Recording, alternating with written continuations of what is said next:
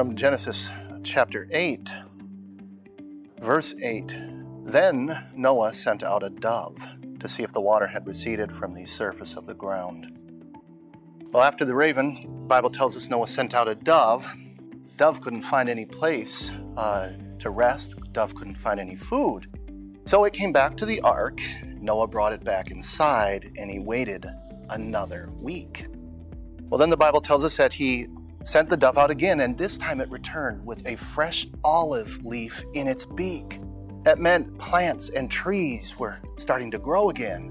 But the dove came back, which means there still wasn't a place for it to rest or to nest in. So Noah brought it back into the ark and he waited still another week, seven more days. When he let the dove go a third time, that time it did not come back. It had found enough seeds to eat, branches to rest in. So finally, Noah himself looked out of an opening in the roof. It had been a year since he had seen dry land, but there it was. There it was just as God had said it would be. Now Noah and his family could live in peace. They could tell their children and their grandchildren about God's work. They could tell them about Adam and Eve and how sin came into the world. And in the flood, they could tell them how bad sin really can become.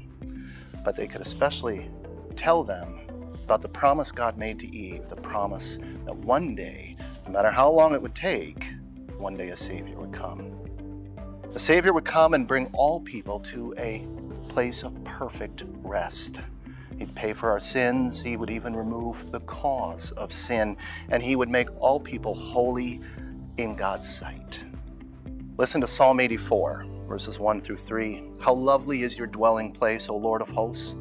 My soul longs, yes, faints for the courts of the Lord. My heart and flesh sing for joy to the living God. Even the sparrow finds a home, the swallow a nest for herself where she may lay her young.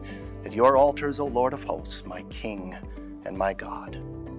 That home is heaven, and that home is yours. God has it ready, and God has it waiting for you, for all his people. One day, all sin, sadness, one day it will finally come to an end and we will be safe with God for Jesus' sake. Amen.